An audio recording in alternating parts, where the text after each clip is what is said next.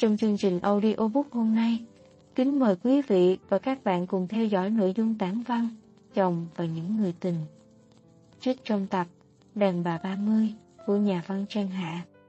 Chúc quý vị và các bạn nghe chuyện vui vẻ. Sống là một hành trình tìm kiếm tình yêu. Tôi tìm được 3 người. Người đầu tiên là người tôi yêu nhất trên đời, người thứ hai là người yêu tôi nhất, người thứ ba là người sống trọn đời bên tôi. Tôi sẽ tìm thấy người tôi yêu nhất đời, đầu tiên, bởi vì tìm được anh, tôi mới hiểu tình yêu là gì. Nhờ anh tôi biết cảm giác yêu và được yêu. Vì thế tôi phát hiện ra người thứ hai, người yêu tôi nhất. Khi đi qua người mình yêu nhất và người yêu mình nhất, học được tình yêu, mới biết rằng mình cần gì. Và vì thế tìm được người mà ta cần, người sẽ cùng ta cả cuộc đời. Nỗi đau đến từ chỗ, 3 người ấy không phải là một. Họ không phải là một, nên người ta yêu nhất vĩnh viễn không bao giờ chọn ta. Người yêu ta chưa phải là người có được tất cả tình yêu.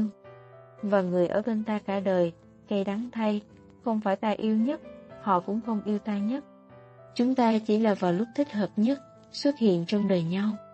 Anh sẽ là người nào trong đời em? Không ai muốn là người thay lòng đổi dạ. Lúc anh ấy yêu ta, anh ấy thật lòng yêu. Nên khi chia tay, thật sự là bởi không còn yêu nữa. Có điều khi người thứ nhất, thứ hai thậm chí thứ ba đi khỏi đời ta, ta giữ họ lại không phải bởi tình yêu mà bởi lòng tự trọng. Tình yêu không có nghĩa là có được nhau. Khi bạn yêu mặt trăng, bạn có giấu được nó cho riêng mình không? Hay cho dù bạn quay lưng căm ghét thì ánh trăng vẫn cứ chiếu vào phòng qua cửa sổ.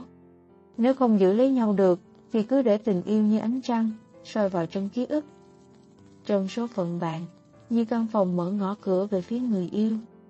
Những lúc yêu tha thiết nhất, bạn và tôi đều thích nghe người yêu hứa hẹn. Nhưng khi người đầu tiên không còn yêu ta, người thứ hai ta không còn yêu, và rồi cả hai đều không ở bên ta cả đời, có phải những lời thề ấy trở thành lưỡi dao đâm xuyên trái tim ta? Những lời thề hẹn ngọt ngào nhất, đẹp đẽ hạnh phúc nhất thường không bao giờ trở thành sự thật. Bởi những lời thề có thể trở thành sự thật, tức trở thành cuộc sống sau này của bạn. Cơm áo gạo tiền, con cái, gánh nặng đường dài ở bên bạn, thì làm sao bay bổng được? Vì thế, có những lời yêu làm bạn cảm động suốt đời, nhưng người đàn ông đó mãi mãi không bao giờ ở bên bạn lúc bạn cần. Những lời hứa hảo luôn là những lời xúc động nhất. Và ngoái lại nhìn chồng, người không bao giờ biết nói những câu bay bổng.